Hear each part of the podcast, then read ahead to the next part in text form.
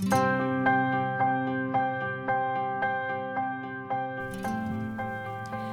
プノの嘘本当へようこそ。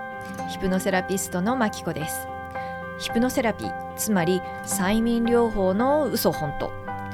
本当のところどんなセラピーなのか怪しいのか根拠があるのかどんな効果を期待できるのかなど驚きの事実をお伝えしていきます。またセッションを受けなくてもご自身で簡単に実践できるツールや意識の整え方もご紹介しています。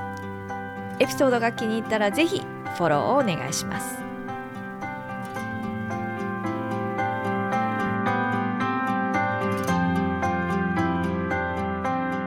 ヒプノの嘘本当。エピソード11へようこそ。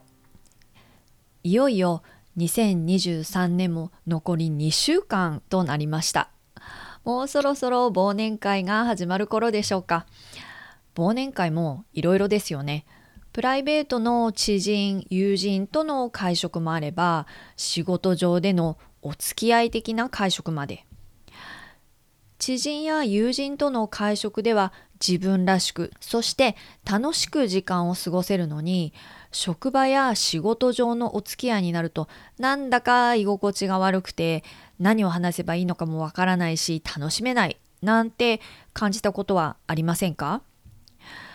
今日は職場や仕事上のお付き合いでも普段の自分らしさで時間を過ごせるようになる方法についてお伝えしたいと思います。今回の場合はプライベートでの人付き合いは楽しめる自分らしく振る舞うことができるということなのでこれをリソース状態として活用します。どういうことかっていうと潜在意識は未知つまり今までに経験のないことを嫌う傾向があります。新しいこと初めてのことにチャレンジする時に緊張するのは今までやったことがないことが結果どう転がるかわからない。つまり未知なので潜在意識は本能的にリスクとして捉えます。潜在意識が常に自分自身を守ろうとしているということの表れでもあります。ただそこにロジックとか論理がないので潜在意識で、まあ、普通に考えればそこにリスクはないでしょっていうことでも潜在意識はリスクって感じるんですよね。リスクというのは何も大事ではなく嫌な思いをするとか自分にとってマイナスな経験ということです。なので子供の頃からワンコやニャンコと育った人であれば犬や猫のイメージに対して可愛いとか楽しいとかプラスな感情が紐づいていると思いますけれども小さい頃に噛まれたり引っかかれたりしたら怖い痛い危険とかマイナスなイメージが紐づいているかもしれません。でじゃあ子供が初めて馬に触れ合う機会があったとしましょう。犬や猫に比べたら格段に大きい動物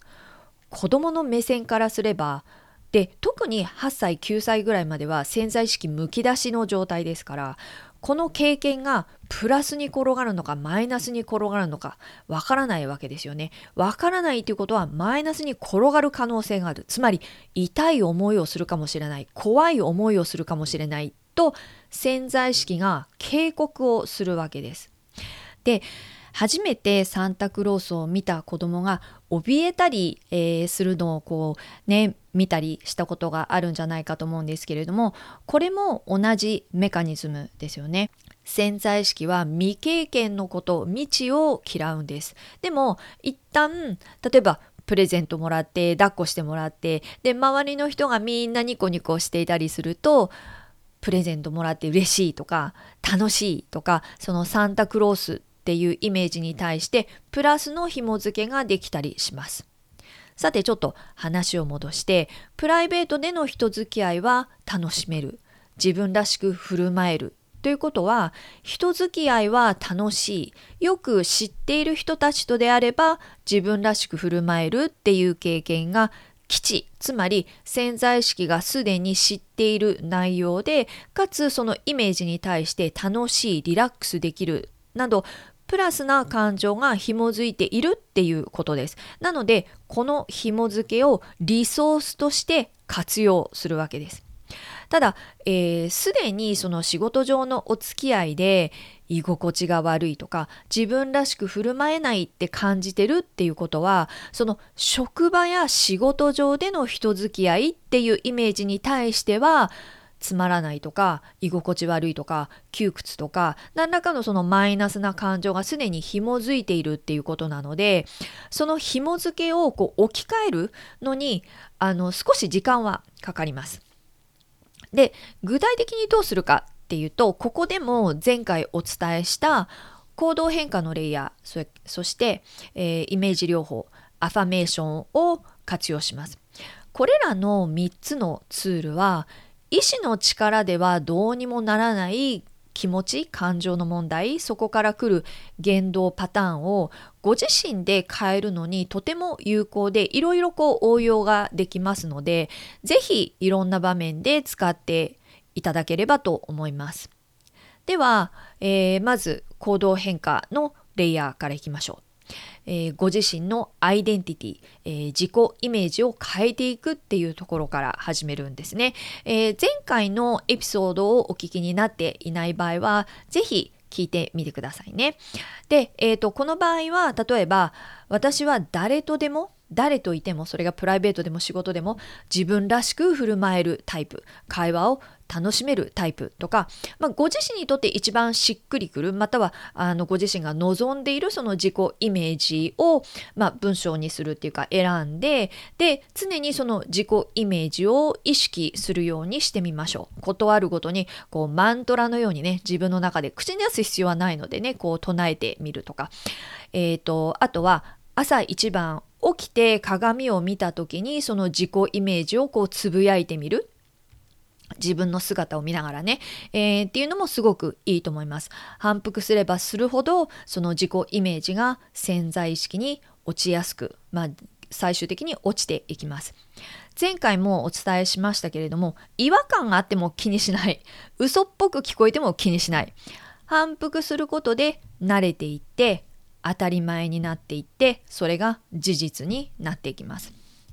であの例えばこう同僚とランチに行くとかあのカジュアルで特に普段から緊張することもないような状況でもほらね自分らしく振る舞えてるでしょ？みたいにこう自己イメージを補強するといいですよね。あの同僚っていうのは、えーと、よく知っている人かもしれないけれどもでもあの仕事環境、えー、お仕事関連ではあるので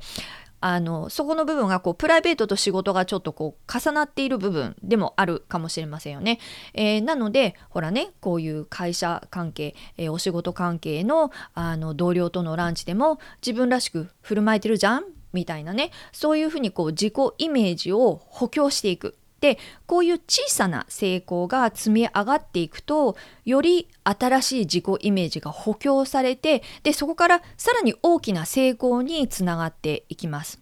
このね小さな成功体験の積み重ねこれがねとっても大切なんです。これなしに大きな成功はないと言っても過言ではないぐらい。で、えーと、ちょっと緊張するなんかちょっと居心地悪いなって感じることがあったらやはりこの新しい自己イメージのマントラを唱えてみましょう。私は誰といても自分らしく振る舞えるタイプだからっって考えただけでもしかしたら背筋がスッと伸びたりまあ何らかのねこう違いを感じることができるんじゃないかなと思います。どれだけ早く効果が出るかはやっぱりそのどれだけ新しい自己イメージを積極的に反復して潜在意識に落としているか次第になります。でそのスピードを速めるためにイメージ療法とアファメーションも活用していきましょう。こちらについてもやはり前回のエピソードでお伝えしていますので、えー、そちらもぜひ合わせて聞いてみてください。で、えー、毎晩寝る前に、まあ、できればねあのまずアファメーションを書くと、えー、相乗効果がね高まるのではないかと思います。手書きが苦でない方はあの手書きをされるとなおさら潜在意識に落ちやすいです。で、えー、誰といても自分らしく振る舞えてでこう会話を楽しめている自分をまあその内容はねあのご自身で決めていただいてでそのイメージをしてみる。でこの時にリソース状態を活用しますつまりそのいつも普段自分らしく振る舞えているそのお友達とかあ知人または家族とのその楽しい会食、えーと、一番自分らしくいられて会話を楽しんでいる時の自分の気持ちをこう思い起こしてみる。であのそれだけでなくてそういう時のこう自分を思い浮かべた時にちょっとね観察してみてください。どんな表情でどんな姿勢でどんな仕草振る舞いをしているのか。ご自身の様子をねあのこうちょっとつぶさに観察してみてで感じてみる。であのその状態をその気持ち感覚を今度はその家族とかあの親しい人じゃなくて誰といてもそれを感じることができるっていうのが新しい自己イメージですよね。なので誰といる時でもそれが上司であれ同僚であれクライアントであれお客さんであれ友達であれ家族であれ自分はこういう自然体でいられるで、えーと、もちろんそのプライベートと仕事環境での自分が全く同じっていう人はあの少ないと思うんですよね。あのそれは裏表があるとかっていうことではなくてやっぱりねあの自分の言動ってあのプロフェッショナルなところとプライベートではね異なると思うのでその点はこう必要に応じてあの調整していただければ OK です。例えばその友達といる時にこうちょっとはしゃいでいるようなね イメージはあの省いてその会話が弾んでいる時の楽しさとか好奇心とかその自分がリラックスしているまああの体感でもいいしこう気持ちちの感覚でもいいし、えー、高揚感それから、まあ、会食であればその食事を楽しんでいる感覚とかねあのプラスな感情や感覚がたくさんあると思うのでそれらの中からあの仕事上の、えー、お付き合いとか会食でもあこういうふうにいられたらこういう感覚を感じられたらいいなっていうものをイメージすればいいわけです。であの大切なのはこのイメージ。でここでは、えーと、職場や仕事上のお付き合いでも誰といても自分らしく振る舞えるっていうそのイメージに対して感情や感覚リラックスしている笑顔好奇心楽しい美味しいとかね。あのそういうこう、えー、プラスな感情。特にそのすでに自分で知っているえー、プライベートのお付き合いでよく感じるような感覚とか感情を紐づけていくっていうことです。でこのイメージングを毎晩眠る前つまり催眠状態に入る直前に行うことで新しいイメージとそこに紐づいたもうすでに知っているすでにあのよく、えー、プライベートの状況であれば感じる感情や感覚が紐づいて潜在意識に落ちやすくなります。であのこの行動変化のレイヤーとかイメージ療法イメージングは筋トレみたいなもので最初は時間がかかったりあとなかなかこう思うようにいかなかったりすると思うんですけれどもやればやるほど簡単にできるようになってやればやるほど効果が高まります。最初から完璧にイメージできる必要もありません。数秒イメージするだけでもいいです。ふりをしてみるのもいいですよ。イメージの中では、えー、仕事上のお付き合いでもすごく自然体で自分らしくいられるふりみたいなっていうのも振りも想像力なんですよね。何度も何度も繰り返すうちにそれが振りではなくてそういうイメージになっていきます。まあ慣れですよね。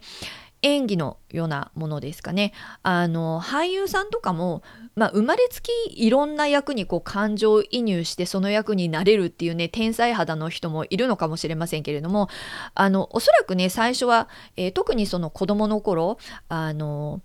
こう発表会でね演技をするみたいな劇をするみたいな時ってあの特に子どもの頃だったらこうフリーから入ると思うんですよね。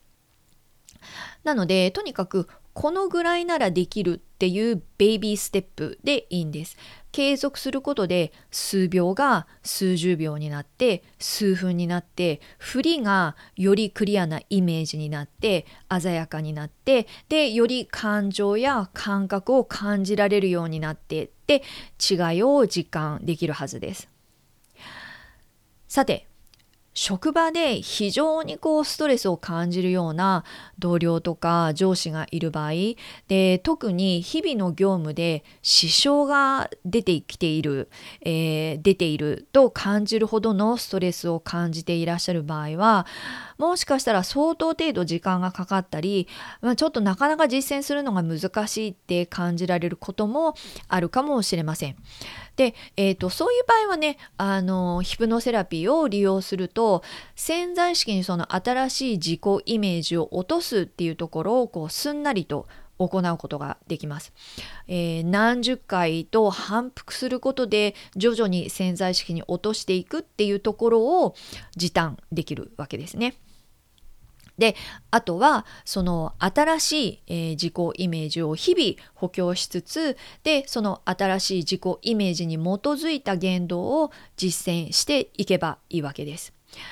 ヒプノセラピーではその時その時の状況や進捗に合わせてツールを変えたりアプローチの角度を変えたりとカスタマイズしていきますのでまあその分結果が出るのも早いです。あとヒプノセラピーの場合は同時にストレスを軽減するだけではなくてそのストレスを感じるトリガーをなくしたりその人に対するまたはそのものことに対する見方や感じ方も変えることができるのでまあ一石二鳥三鳥にもなり得るということですね。あの周りの人を変えることはできませんけれども自分自身を変えること自分自身の見方感じ方を変えることは十分に可能だっていうことをぜひ覚えておいていただければと思います。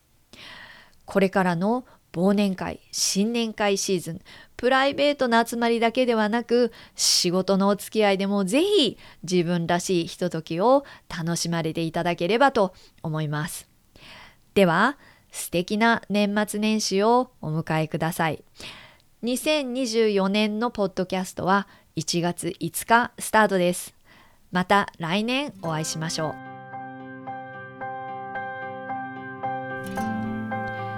今日も最後までお付き合いいただきありがとうございました。エピソードが気に入ったらぜひフォロー、シェアをお願いします。ではまた次回お会いしましょう。